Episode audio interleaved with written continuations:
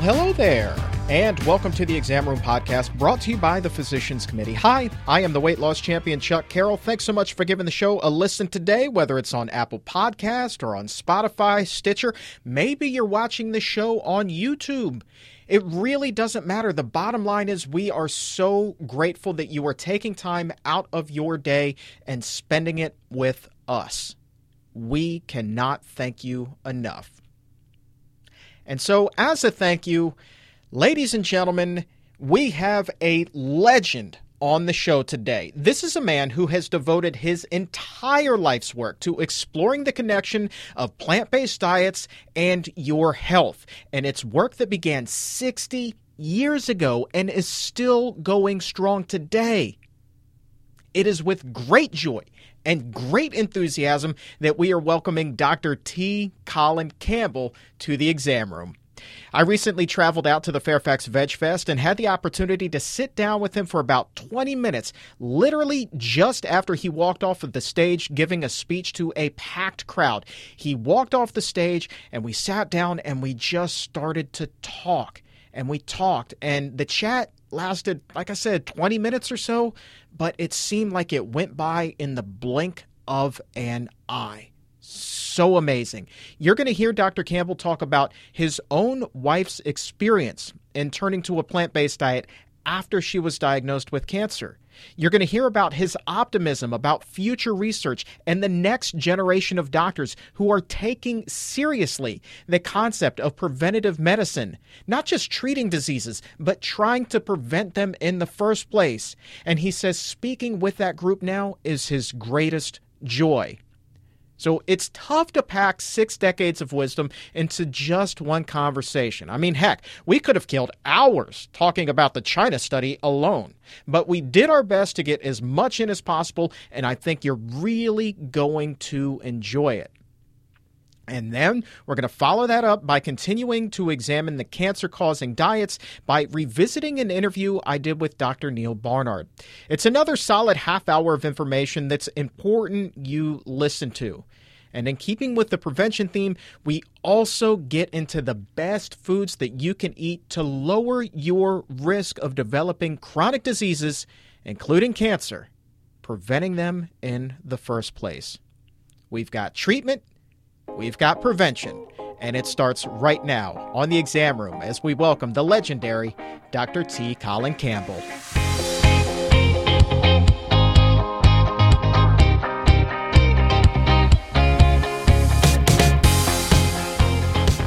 Dr. T. Colin Campbell with the Exam Room Podcast brought to you by the Physicians Committee and the Weight Loss Champion. It is such an honor and a privilege to have you on the show, sir. Thank you for taking the time. Thank you for the invitation we just got finished watching your presentation up on stage, and one of the things that really kind of struck me, and I'm going to have you talk right into this. Okay. One of the things that really struck me was the way that you were referring to the cancer mutation as a switch that you can kind of flip on and off. And people really, I don't think by and large, unless you're really ingrained in nutrition, understand just how powerful of a role food plays in flipping that switch. You're absolutely right.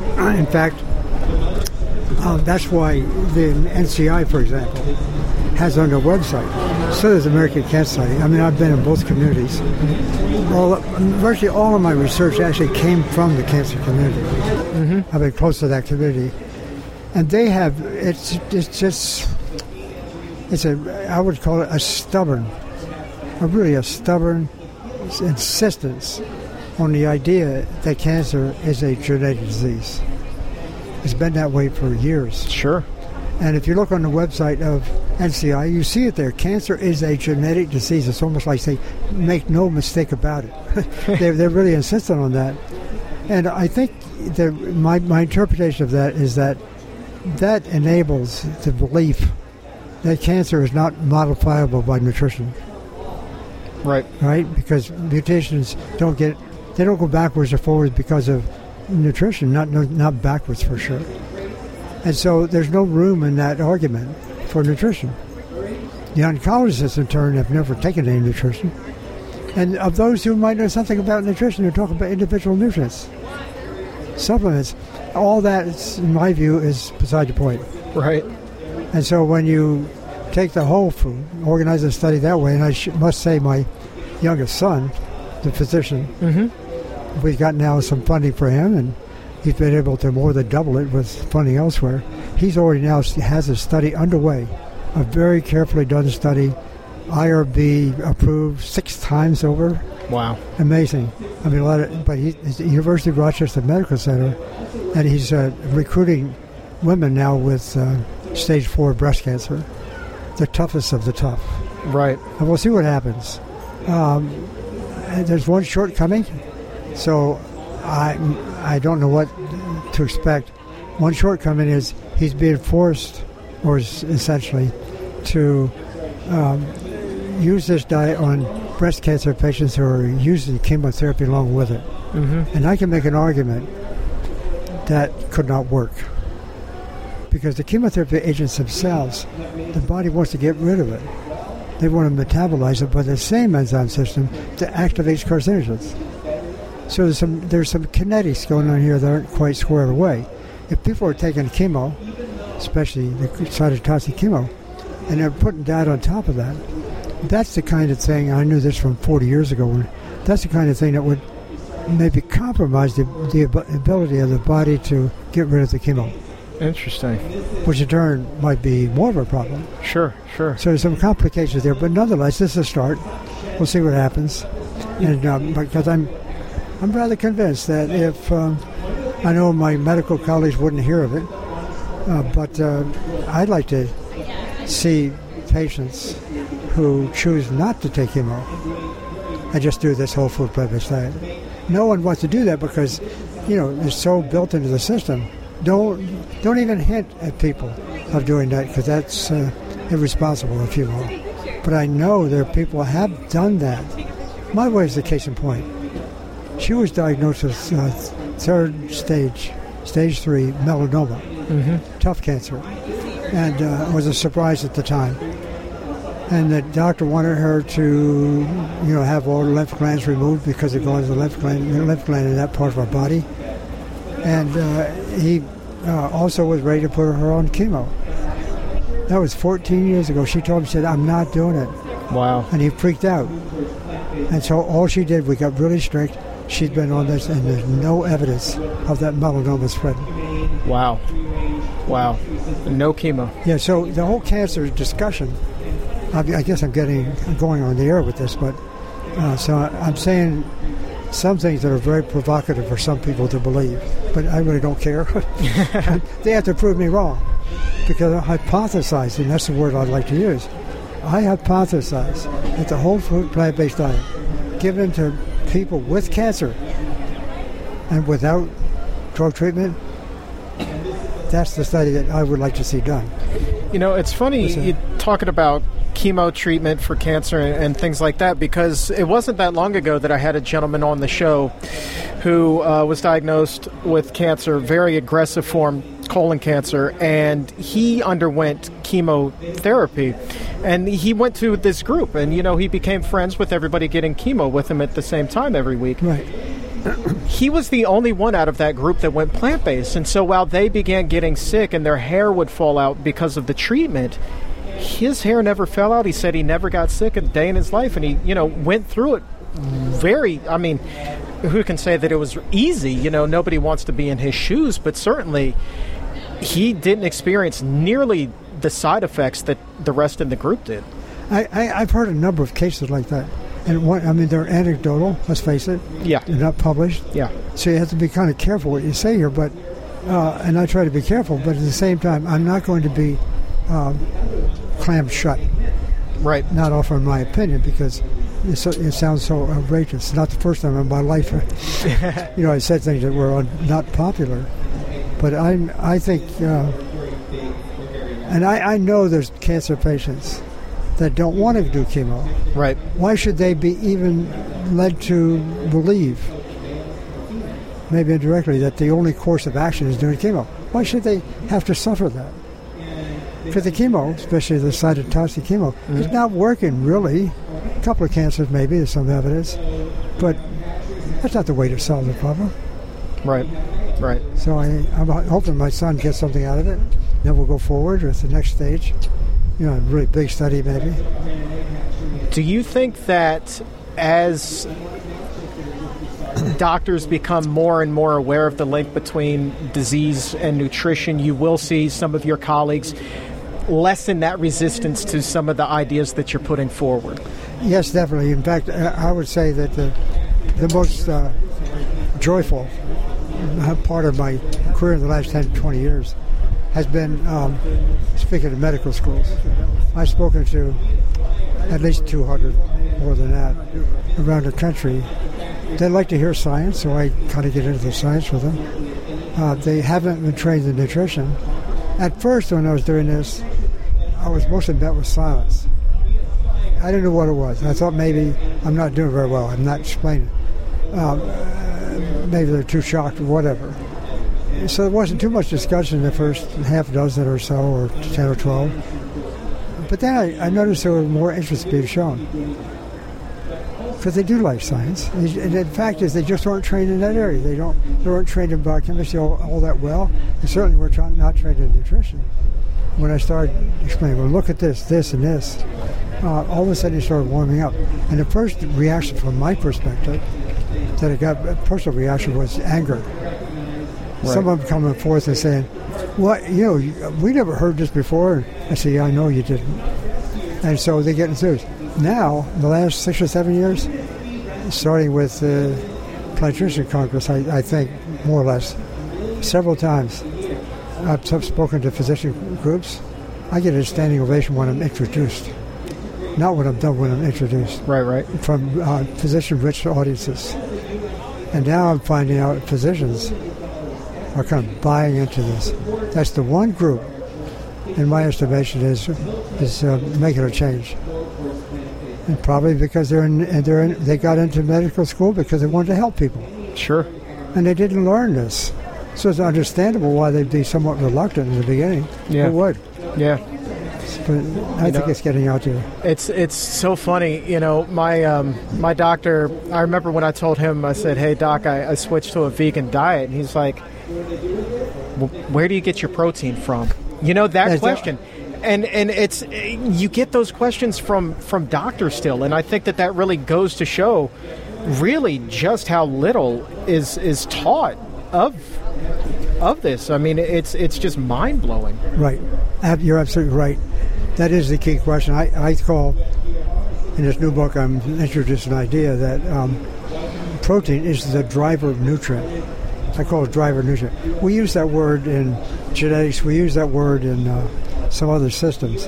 What that means is that amongst, the, let's say, a collection of possible causes, I'm going to say animal protein is the driver nutrient. And, and I'm saying that because that you know, our getting caught up in consuming animal foods came from, well, first off, animal foods, but then it was justified because it was animal protein. And animal protein, in turn, was high quality, quote unquote. So I'm challenging all, all that stuff uh, because I know what the methodology was, I know the history of it, I know the individuals in a lot of cases, and uh, I'm going to call them out on it. That uh, the animal protein, of all the nutrients, clearly, there's no other to match. I don't care what, and one antioxidant or whatever. The one nutrient that has more to solve the world's problems than any other is animal protein. No mistake about it. But uh, you know, my colleagues, even in this field here, this plant, they don't ever talk about animal protein. I'm, I'm kind of saddened about it, but they don't. They're always talking about fat or omega six or omega three or fiber or something like that, or sugar. sure. And uh, I think they're missing the boat. So I want I want to switch gears a little bit and ask you about something else that you talked about in your presentation, and that was supplementation, supplements. It's a huge industry, uh, as we all know. Um, and you talked about a beta carotene study uh, that was done on smokers, and the the disparity between somebody who was taking the beta carotene supplements versus somebody who was getting it through their diets. big deal. And I mean, you were talking about what an 18% difference in each direction, so a 36% swing overall. I mean, Right. between prevalence of cancer versus not, I, that's huge. Why is it, in your estimation, that supplements don't work as well as you know getting beta carotene from a carrot? I think the answer is pretty simple, really. It's the fact that when you take a nutrient out of food, Now it's minus its context. The context is not there. Now, at that point in time, you can say sometimes all hell is going to break loose. That nutrient is out there on its own, usually being administered at some dose that's not relevant. Mm-hmm. That's one part, part of the problem. But just the fact that it's being uh, consumed in isolation is, is a big deal. Because when the beta carotene is, or other things, when it's being consumed as food, you got the whole package there. Nature already figured out how to do this. I'm a great fan of nature. Right. And, and I think nature figured out how to do this eons ago. And uh, you know, had a package when you eat the whole food. Most of the stuff there that's needed is there. Right. Especially if you use different kinds of foods. You know, some variety. Right. Sure. Obviously, and you put that you put that all together, it only stands to reason. And so, and I think the beta carotene was one of the first wake up calls on that point. At least was for me. And certainly, I would assume then it would go for virtually every other micro and macronutrient Yes. out there. Well, it, it depends. It depends on the dose being tested. Sure. If you give a small dose, what the heck, you're not going to see anything much either way. Right. But if you give a higher dose, which is oftentimes the case with supplements, out of context, wrong dosage, wrong timing, Um, I think one of the things that uh, Dr. Barnard and I have discussed on the show is uh, taking or having too much iron in your diet and the adverse effects that can come from that. sure. And so I think uh, one of the things that a number of listeners have written in and, and asked is like, well, should I be taking a, a multivitamin that does not have iron in it? And, you know, maybe they, you know, have a requirement that they feel like they need to take this multivitamin. And so now they're looking for some w- without iron and, and things like that. But if somebody writes in, I, I'm just curious, like, what what would your response be? Should I be taking a multivitamin without iron, or should I be taking a multivitamin? The second, you know, I, I would love, I want to see the justification for taking a multivitamin. I mean, sometimes, yeah, in the short run, especially, you might see some benefits. The levels go up in the blood a bit. You can see that for a lot of studies. But I want to see, and maybe even uh, something looks like a benefit. But to what extent is that? Should that become a routine practice? Because when people begin to believe, "Oh, that's working for me," you know, and then in the process, oh, I'm doing something good for myself. I'm going to keep on eating food I want. Mm-hmm. It's crazy. That's Right. silly. And so, on the other side of it, the body is such that when when it's faced with something that's wrong dose, wrong kind, wrong context, uh, the body immediately reacts and tries to straighten things out. Sure. So you get things like drug tolerance. In that case, you get tolerance to this stuff, and uh, I mean, I think the power of the body, let's call it nature, to do things, to put things right, is just incredibly powerful. Yeah. And we kind of screw around in the modern technological age, doing this, that, and something else. And then we wonder why why it doesn't work, or why why this arose, or why that arose. So I, It's a fair question. I, I've, I've been there. I've, I've done that. I'm not gonna, people ask me those questions, say, quit thinking of stuff. Unless you can show me you got real evidence. yeah. Okay, I'll, I'll buy it. Let me let me ask uh, this this last question. I know that you, you still have a lot of people here who want to meet you. You've been in this game now for a long time. What would you say your legacy? What do you want your legacy to be? Well, I can. I, my first word has always been integrity. And uh, in fact, I, I think the word science and integrity are synonymous. It may sound odd, but for me, you know, as naive as I was, first person I ever go to college, from a farm, all that sort of thing. Um, I didn't know what to expect, but I do one. th- I did remember one thing always. My father, you know, only a couple years education, farmer. Um, he was he was an immigrant, but he one thing with, with him was really, really important. Tell the truth. He used to say, "Tell the truth, the whole truth, and nothing but the truth." End of story. And so, and he had up in Loudoun County, he had a great deal of respect for integrity. He was well known for his integrity. Well, that stuck with me. Yeah. So, and then I come to find out that science, the, th- the theory of science, the concept of science, the idea of forming, you see something, you form a hypothesis, and you can make a hypothesis of anything. That's fair enough. Sure. Uh, as long as you're willing to be wrong. you make a hypothesis, then you test it. You test it appropriately, and then you look at the data. And if it doesn't go your way, okay, then go back and reformulate the hypothesis. I mean, it's very straightforward, this whole process. But you never, ever could cheat. Right. Never. Always, and always ask yourself, am I being biased here? I mean, I know something about bias because I was, you know, coming from the farm as I was. That was a big challenge for me because I'm, I'm getting it, pot shots here and there and every place.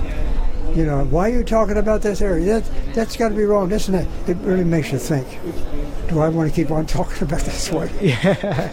Yeah, and uh, it always, I, I get great comfort and remembering what my father's advice was. And uh, also my wife. She's of the same ilk, from a family, no college education, and we both come from no college educated people on either side. So we're coming out, we're coming out of uh, Trump country, I guess you could say. Yeah. Uh, yeah. Just, but you know, I'm partial to country people too. I, Yeah. I think, I think when you're out in the fields, plowing or harrowing or whatever you're doing, all the time, you know, oftentimes you're on, you're by yourself. You solve your own problems, Yeah. you know, and it's a good training. Yeah. And uh, so I, I think it really is a question. Tell the truth, the whole truth, nothing but the truth. It's a, it's a good, And good I, recommendation. and I think that that's really kind of critically important as we continue to bring this science forward. And if you are telling the truth, the facts don't lie, as That's they right. say. And so hopefully more and more people will continue to listen. I mean, you have to have witnessed the same thing that I'm sure everybody else here today has, and that is that this nutrition movement and people more and more people are opening their eyes to the power of the plant-based diet and all of the benefits that come with it right. and you have to be optimistic about where things are heading at this point Yeah, I am. I, I mean, um, some people think I should be very pessimistic. Some of the things that have happened is going to be part of the book. You know, like getting me thrown out of my society, first time in history of the society. That was an official hearing in Washington. right Or like getting me thrown out of Cornell, uh, but I had tenure, uh, and so. Uh, you know, okay, and then taking a, a seven million dollar contract with NIH to do some research beyond the China study, uh, taking that back after it was approved and recommended for funding, and you know all of that, taking it back because I was a fraud. Uh, you know that kind of stuff. I have to say, I mean, it's troublesome. sure I, I, I finally had a file. It became two files after some years. After after getting a lot of crap from people, I started throwing it in the file, and I called it the, the garbage file. That's garbage file one, garbage file two. And unfortunately, my garbage file two disappeared. But my first garbage file, when I started writing this book, what I did, I went back and got out my garbage file, started reading some stuff I hadn't even read before, connecting some dots you know, some of this thing between some of this happened there, this happened there. You were kind of connected dots, and then I could see a network of uh, resistance uh-huh and talking to each other. Those people were they were talking to each other, and, about me in particular, in my case, obviously, and uh, it's kind of tough. yeah But uh, you know, I, I also then I said, wait a minute, this this crap, if I could call it that, uh, for me is a is a another opportunity. Mm-hmm. It's an opportunity for me to shine a light.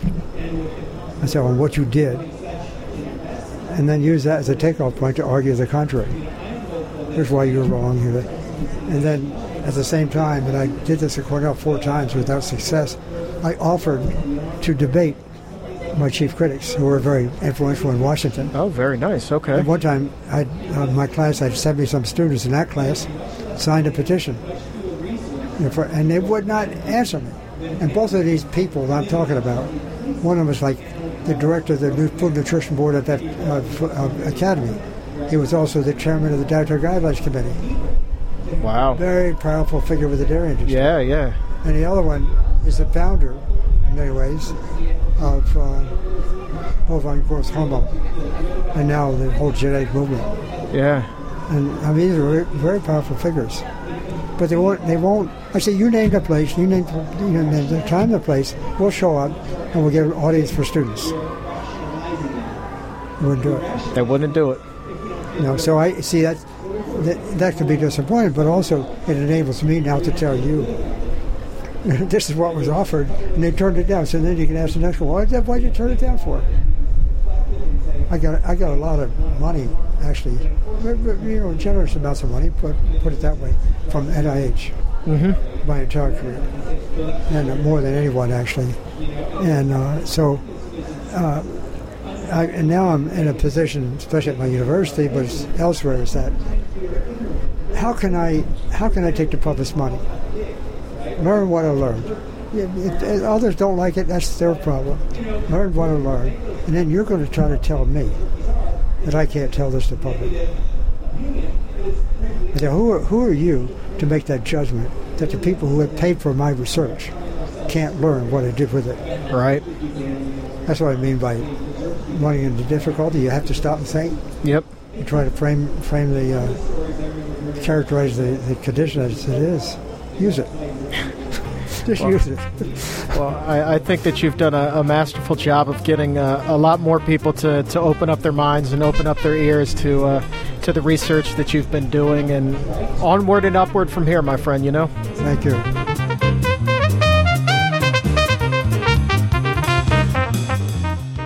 You know, sometimes in life we just have those, oh, wow, pinch me kind of moments. And having the opportunity to interview Dr. Campbell was certainly one of them for me.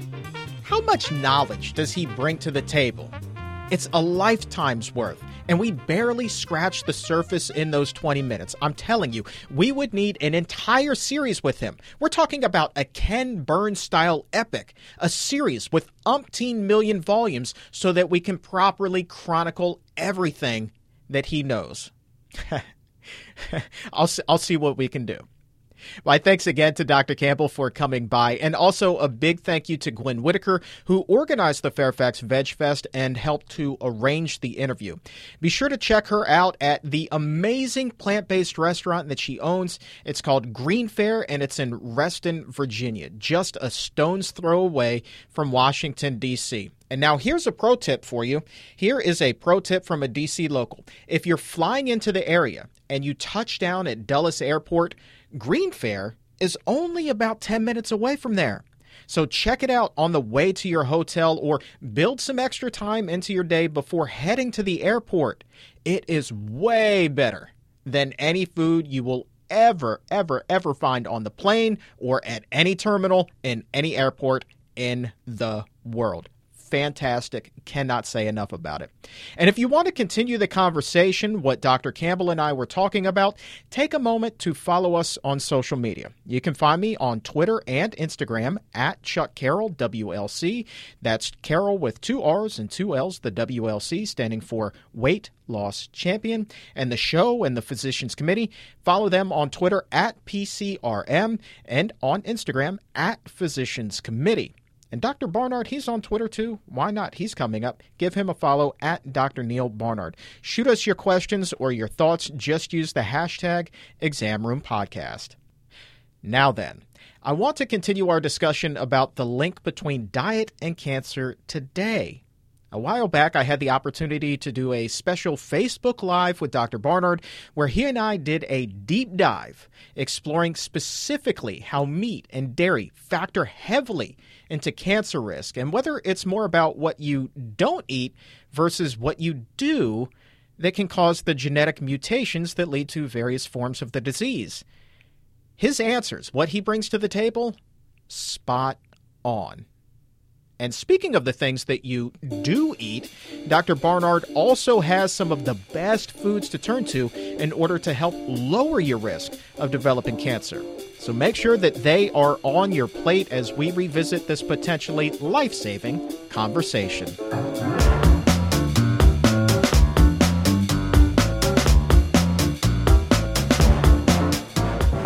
Today, we're talking about foods that can help fight cancer. And a leading expert on all of this is Dr. Neal Barnard. My man, thank you so much for being here today. Thank you, Chuck. Glad to be here. let's just dive right into this, you know, because there are an estimated 1.7 million new cases of cancer that will be diagnosed in the U.S. alone this year. And my question to you is this very simply, how big of a role does diet play when it comes to cancer? Well, you know, historically people have thought food wouldn't matter. It's genetic, or it's bad luck, or you're you got some some genetic mutation from a chemical you were exposed to. But the reason that we know it's food, uh, that, that it plays a huge role, is that if it were just genetics, cancer rates really wouldn't change because genes don't change much over time. But cancer rates have changed, and they've changed rapidly. Um, when Japan started westernizing its diet, it started really in the 60s, but then particularly in the 1980s, around there, uh, fast food came in, meat came in, milk came in, uh, rice went out. A plant-based diet started to be more of a meat-based diet, and cancer rates just went went up, particularly breast cancer, but some others as well. We've seen a similar rise in this country whenever diet is changing. So the way it shakes out um, is that genes do play a role. Probably a few percent, way mm. less than one in ten cancers is genetic. Uh, tobacco plays a big role, but luckily that's starting to, to change because um, people have been quitting smoking quite progressively, although it's still a big factor. But uh, what that really leaves is food. Uh, and I would suggest that if we could wave a magic wand and have everybody really on a healthy diet, we could prevent the majority of cancers, uh, the vast majority of cancers. We're not going to prevent them all uh, because you can be on a good diet and still have still it can still happen, but we can greatly reduce the risk. Now, sticking with food here, is it more of a matter of what you don't eat versus what you do eat? Ah, um, great question, and it's the answer is both. Um, there are certain things that, that cause the cancer. There are certain things on our plate that can help prevent it. I'll give you an example. Um, on the preventive side of things, uh, researchers learned a long time ago that take a tomato. That red color very pretty, but it's lycopene, L Y C O P E N E, lycopene. It's a an antioxidant. And men who consume the most tomatoes have a dramatic reduction in their prostate cancer risk. Why? Because the red lycopene knocks out the free radicals that could otherwise cause genetic mutations leading to cancer. Uh, beta carotene, the orange color, and I don't mean beta carotene in a pill. I mean in a carrot, right, or, or, or in a sweet potato, right, uh, something like that. Um, also reduces cancer risk. Uh, vegetables and fruits in general do. Fiber, which is the roughage in vegetables and beans and fruits and whole grains, reduces the risk of colorectal cancer.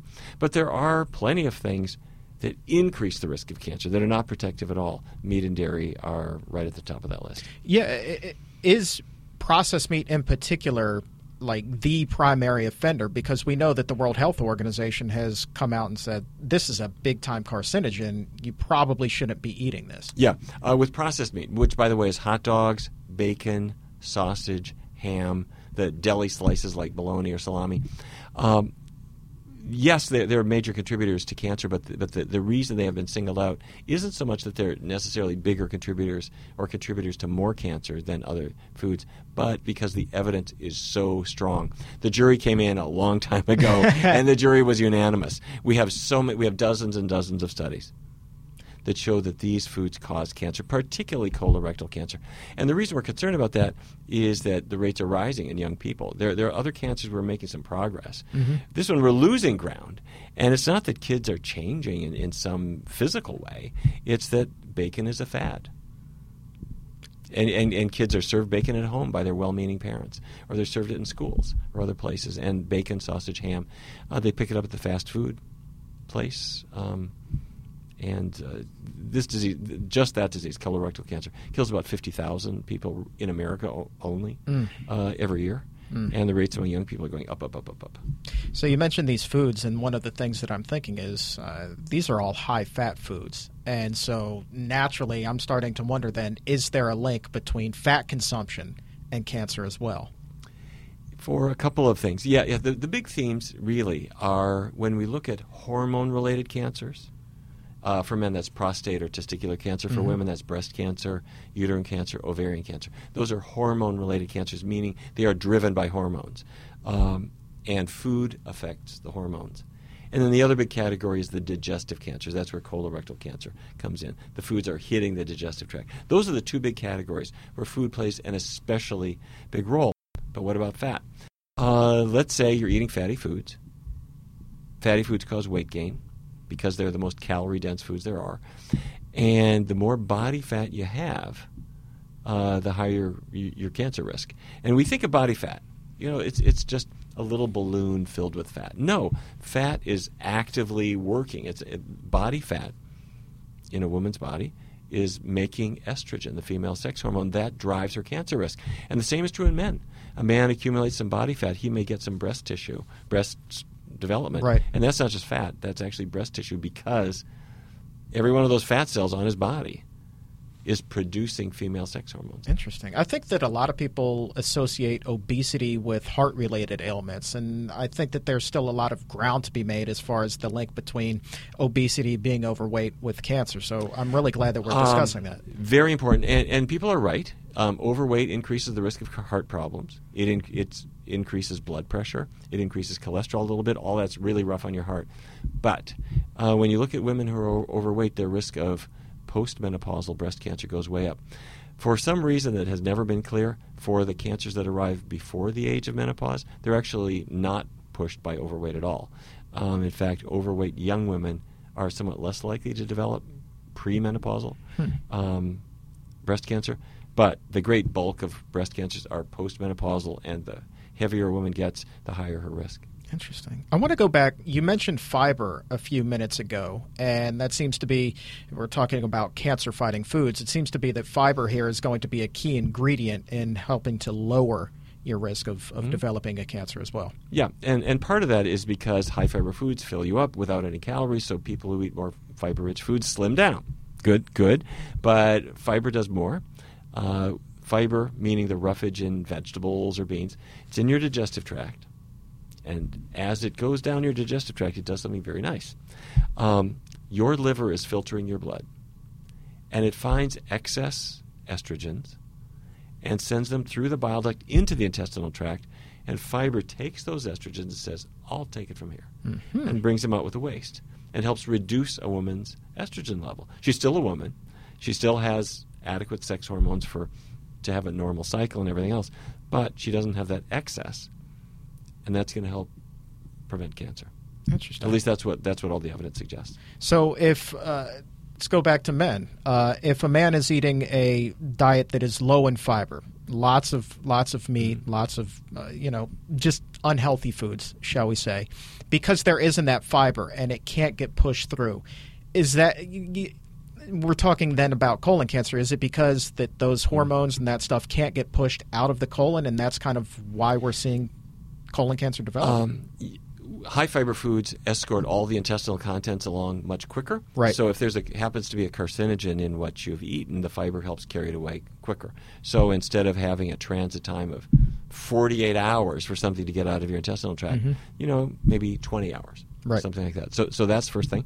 Second thing is that fiber changes the bacteria in your digestive tract. The more healthy fiber you have, the healthier the bacteria are. And if you don't have a high fiber diet, you have sort of maladjusted bacteria, that's the microbiome, um, that then turn your digestive juices into carcinogenic compounds. So fiber is um, healthy in, in all of those ways. Well, let's put a number on that. I know that you are a fiber fan based off of your previous Mm-hmm. appearances here on the exam room. How much fiber should we be getting in a day? Well, your average American right now, if, if you went downstairs here and just grabbed people off the sidewalk, uh, they might be getting between 10 and 15 grams a day. They should be doubling that 20 to 30 to 40, um, something like that. I, 20 is not really enough. I, I would aim for about 40. Uh, and you will see in some countries what people call developing countries, except that their diets are better than ours. Um, they're having high fiber foods. They could be getting 50 or 60 grams of fiber a day. Sure. And I, I think that one of the things that, especially if somebody goes through one of our immersion programs here at the Physicians Committee or the 21 Day Vegan Kickstart, is they kind of start to realize how easy it is to get more fiber in your diet when you're eating that, that plant based diet. You, you're a doctor. I'm sure that you've worked with patients and certainly seeing people here at the Physicians Committee or upstairs at the Barnard Medical Center. Like, you have to see that oh wow moment that that's really special and, and has to be gratifying for you as a physician. Well, you know, you don't have to go to the store and get a fiber supplement. You know, I know they're advertised all the time, but people do at some point discover, wait a minute. It's not on the shelf of the store uh, of the drugstore. It's at the grocery store in the produce aisle, uh, or in the bean aisle, or the whole grain aisle, or the fruit aisle, whatever it is. Um, fiber is a normal part of the foods that our bodies are designed for. So if you're getting vegetables, and fruits, and whole grains and beans, and they're making up your diet, you'll, you'll get all the fiber you need. Well, let's talk about this uh, as this is the cancer fighting food uh, segment here. Uh, what are some of your favorite high fiber foods? Like if, if somebody came to you and said, Dr. Barnard, I need more fiber in my life, what should I be eating? Um, well, top top of the list is the neglected humble bean. Beans. Beans, it, uh, just one serving of bean has about seven grams of fiber. So if you're, you're talking about aiming for 30 or 40, um, they're going to be your biggest friend. And in fact, that's a little bit why they can cause gas for some people. So make sure you cook them well. um, and and if you're new to all of this, start small. It, it will take your body will adapt Right. to it, so you're not going to have gas forever. Um, number two on the list, uh, beans are seven grams per serving. Uh, at about four grams per serving are vegetables. Typical vegetables have about four grams. Uh, typical fruits like an apple or an orange about three. So those are the big guys. Um, people think, well, it's got to be my high fiber bread or cereal. That's actually nearer the bottom of the list. Really? Mhm, Yeah. E- even the fortified ones.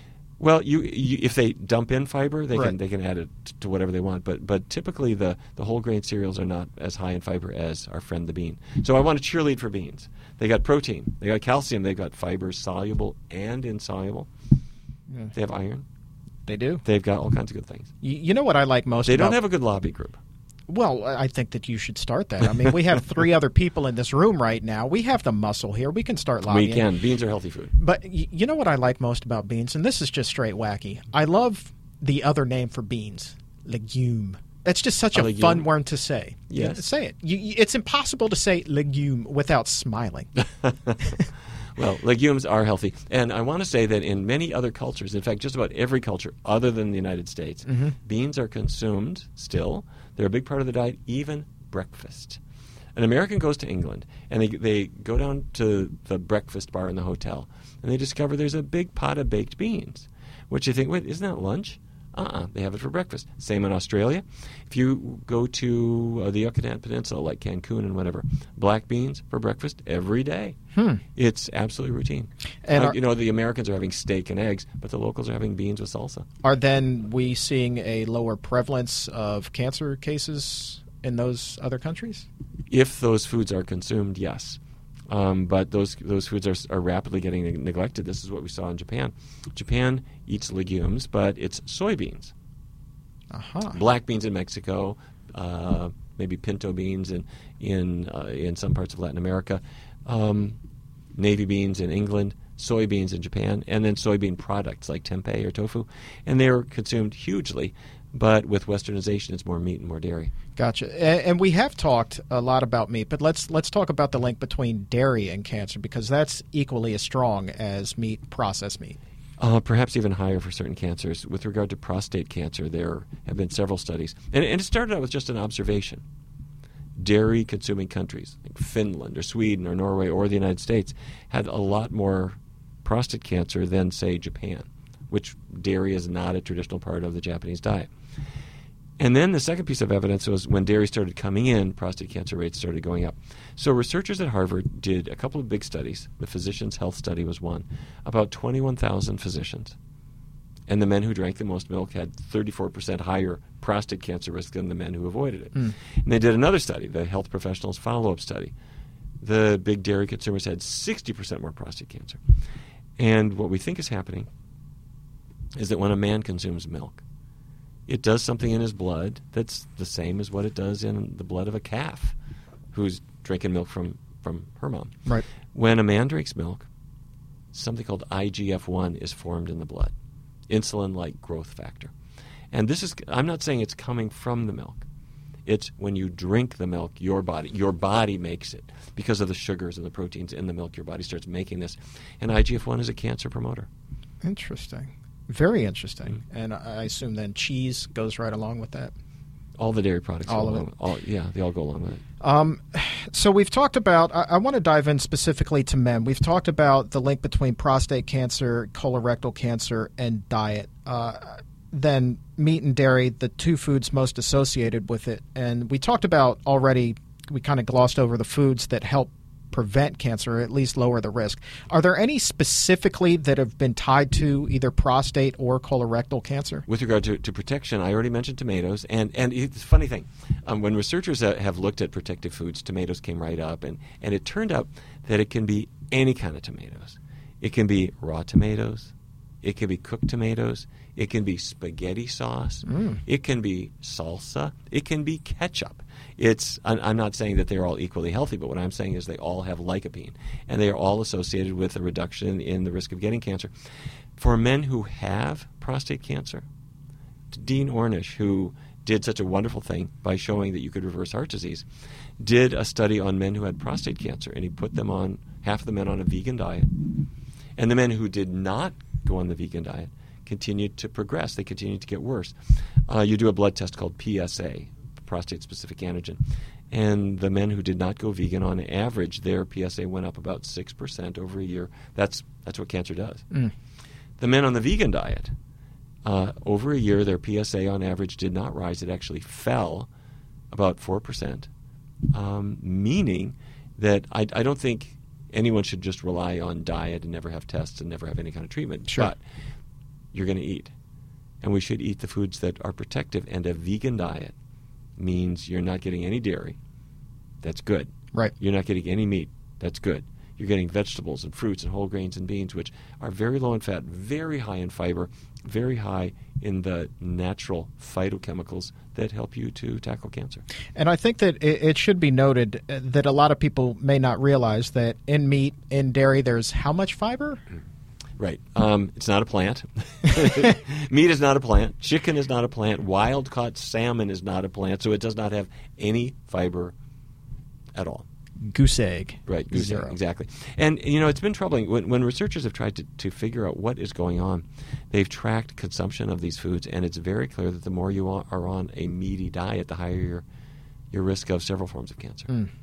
Uh, let's uh, we we talked about the men now. Let's let's talk about the women. Uh, breast cancer, ovarian cancer, uterine cancer. Let's talk about foods that can help lower the risk there. A woman comes to you. She wants to lower the risk. What foods do you prescribe? Okay, um, first of all, part of the value of a plant-based diet is that it helps people control body weight, and and here, for breast cancer, body weight is really important because, as I mentioned earlier, every fat cell is busily making estrogens. Right. That causes cancer. So if a woman has a lower body weight, she's going to be healthier.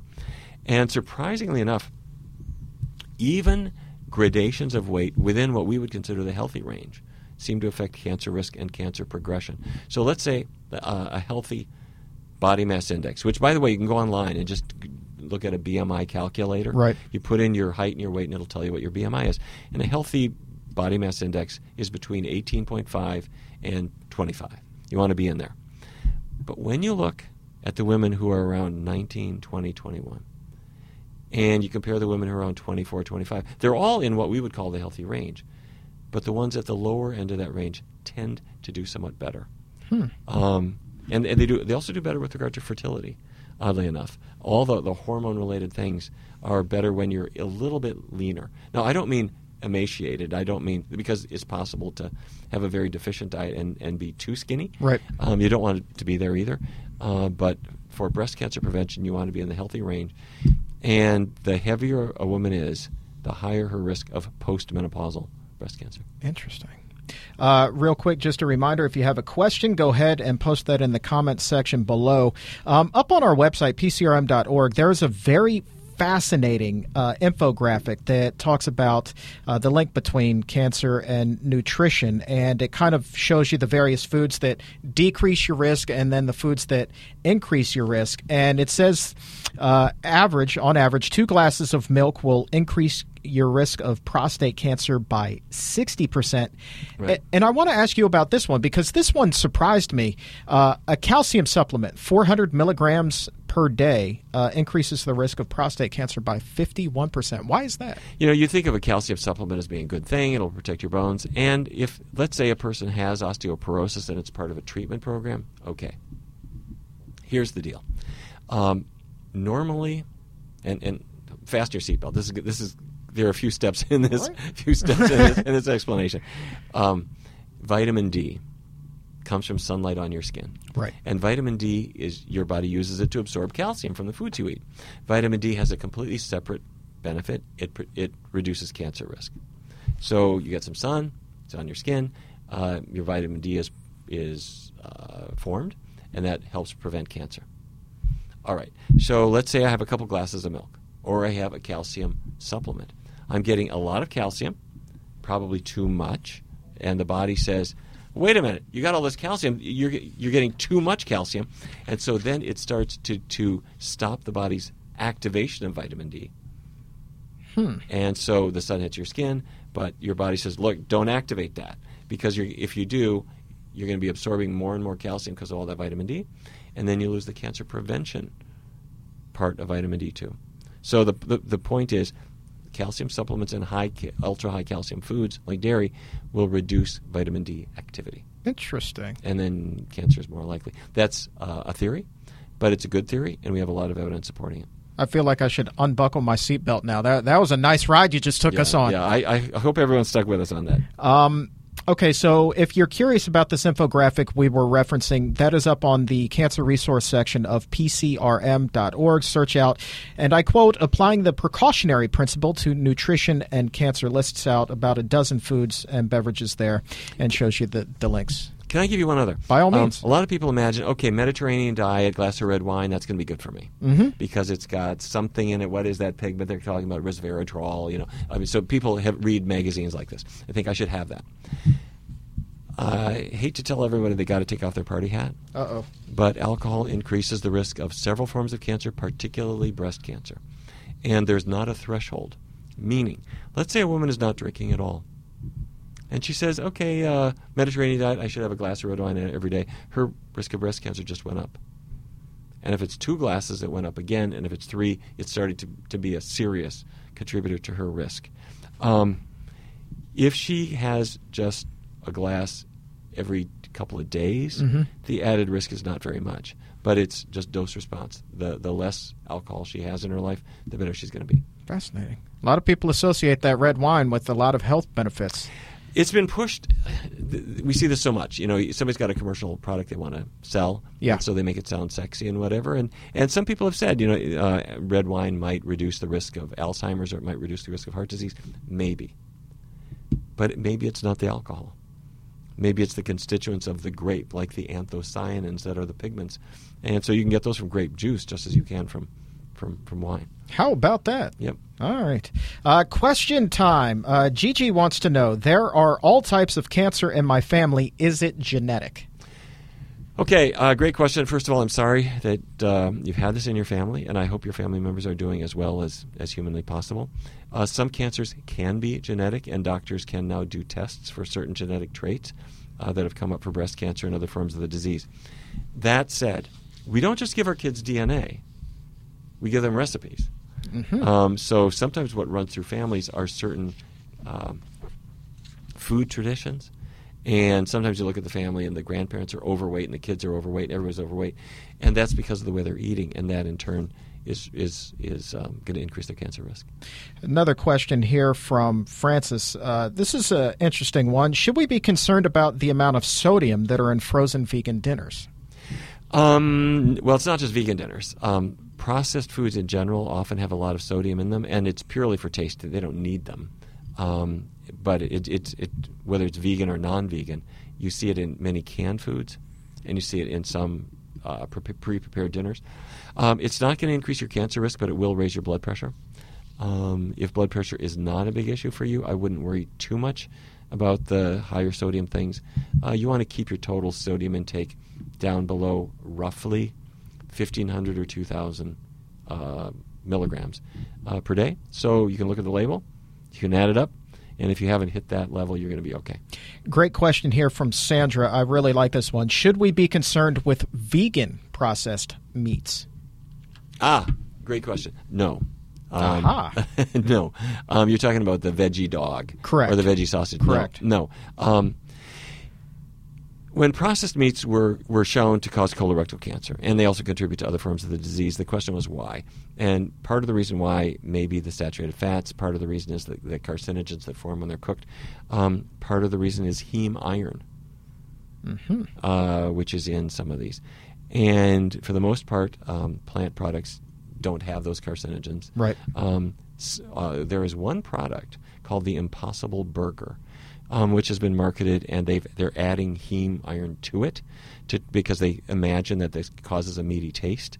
Um, it's also very very high in um, coconut oil, um, so its saturated fat content is terribly high. Right. Um, apart from the Impossible Burger, though, um, which, which, by the way, I'm, I'm hoping that the manufacturers will take the heme out of it Right. and get rid of the coconut fat because you can make a perfectly tasty veggie burger without that stuff. Sure. Uh, but the other the others really don't have those faults. Uh, let me. I'm sure that some people are wondering what's the difference between heme iron and regular iron. Okay. Um, iron. Your body needs a certain amount of iron. Right. um, and there's iron in green leafy vegetables, and that will not hurt you. The iron that's that's in the plants, um, and your body takes it and puts it into hemoglobin, uh, which is what makes red cells red, and it escorts oxygen around. Um, there's also some of it in muscle tissue, and so heme iron is the iron that's with the heme molecule, which is a big molecule, um, and that is believed to be a contributor to colorectal cancer. So it's the iron that you get as part of the heme iron from muscle tissue that a person is eating. All right. Two more. Uh, So, so the iron that's in broccoli is not going to cause cancer. gotcha. Gotcha. That's not heme iron. Right. Uh, two more. Um, I think that uh, this is a good one. This one from Greg. Can you give some tips to reduce LDL cholesterol? All my other numbers are great. Okay. Um, step one: go vegan. Um, if you're halfway vegan or or not vegan, now is the time to go all the way. Take about 90 days. No animal products at all. Not not not an ounce of skinless chicken breast or a little salmon. Just 100% vegan. Because when you do that, there is no animal fat and there's no cholesterol in your diet at all. Um, step two: keep oils really really low. Um, don't add oils when you cook. Learn the non-oil cooking techniques, um, and especially palm oil and coconut oil. Avoid them; they're poison. They will raise your cholesterol. Um, step three: uh, bring on the high fiber foods, especially what's called soluble fiber. That's oats, uh, also beans. Very good. And now go through 90 days like that. Right. Get tested at the end. If your cholesterol level has not budged, then it's probably a genetic issue. Um, for 90% of people, their cholesterol goes through the floor um, by, by with these steps. But but you'll know. All right, and let's let's end with a fun one. This is this may be my favorite. Uh, Everett wants to know, Doctor Barnard, what's your favorite bean? well, I want to cheerlead for the whole group, I have to say, but but I have to tell you, I grew up in Fargo, North Dakota, and on Main Street in Fargo, there's a restaurant called the Mexican Village. And back in the 1970s, when they opened up, or 1960s even, I used to go in there and I had the jalapeno burrito, mm-hmm. which is filled with as many jalapenos as they could make it without being life threatening. But the rest was pinto beans that were very well cooked. And if you leave off the cheese, it's completely vegan, has a vegan gravy, delicious, and to this day they still serve it. And there is no meal more delicious than that because all the beans, all the pintos, the pinto beans have vitamin P, and the jalapenos have vitamin J, and that's a joke, listeners. okay? Hi-oh. waka waka. But if with, with enough vitamin P and vitamin J, you will live forever. Outstanding. You, you like the spicy foods, huh? The jalapeno burrito. It's delicious. Next, the Chuck, next time you're in Fargo, come with me to the Mexican Village. Okay. You, you got a deal. Right. You know, I used to work at a burrito restaurant. That was my high school job. One of them. Yes, but you know there's bad burritos too. There's the chicken burritos and the beef burritos and the bacon burritos and all that stuff. Forget all that stuff. A traditional burrito is beans, maybe some rice, maybe not, a little bit of salsa, a few jalapenos in there. That's good for We you. talking fresh jalapenos or the pickled Mm, jalapenos? I do the pickled ones. Yeah. They're, the fresh ones can sometimes be a little life threatening. Yeah. And you don't need you don't need many. You just a couple, one or two. This this has been a lot of fun. We need to do this again. Thank you, Chuck. Thank you, Dr. Barnard.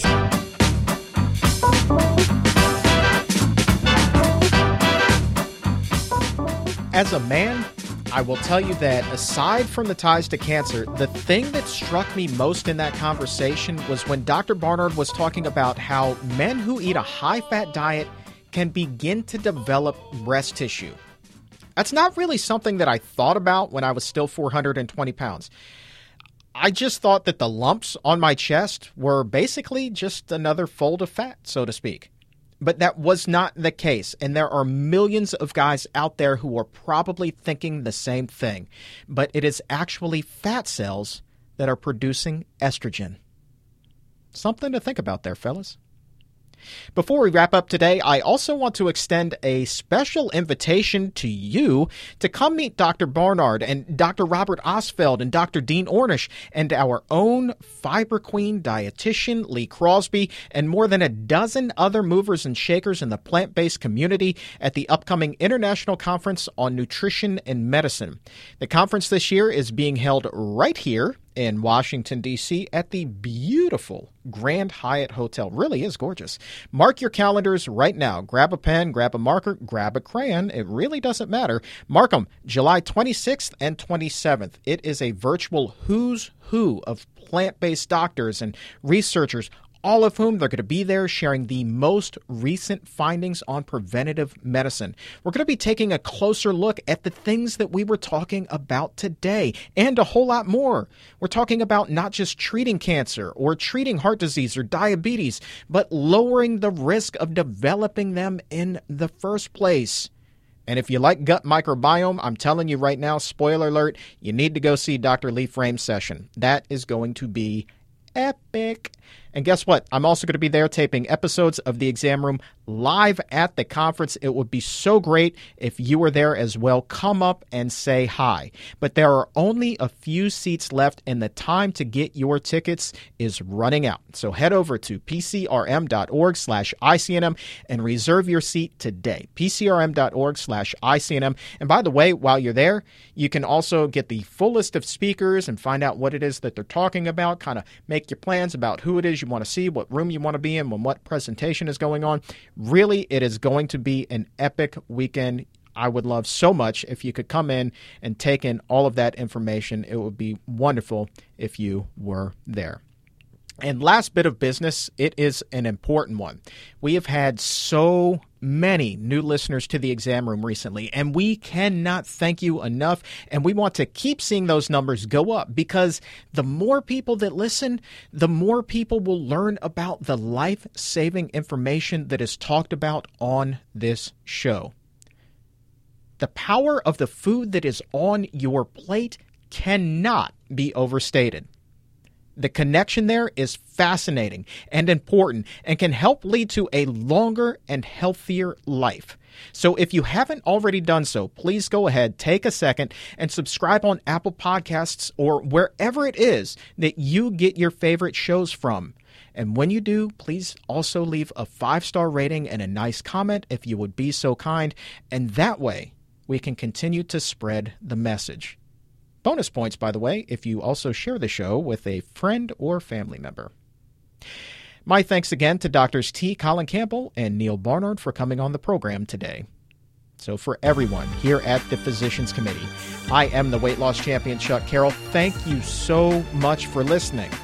And remember, keep it plant based.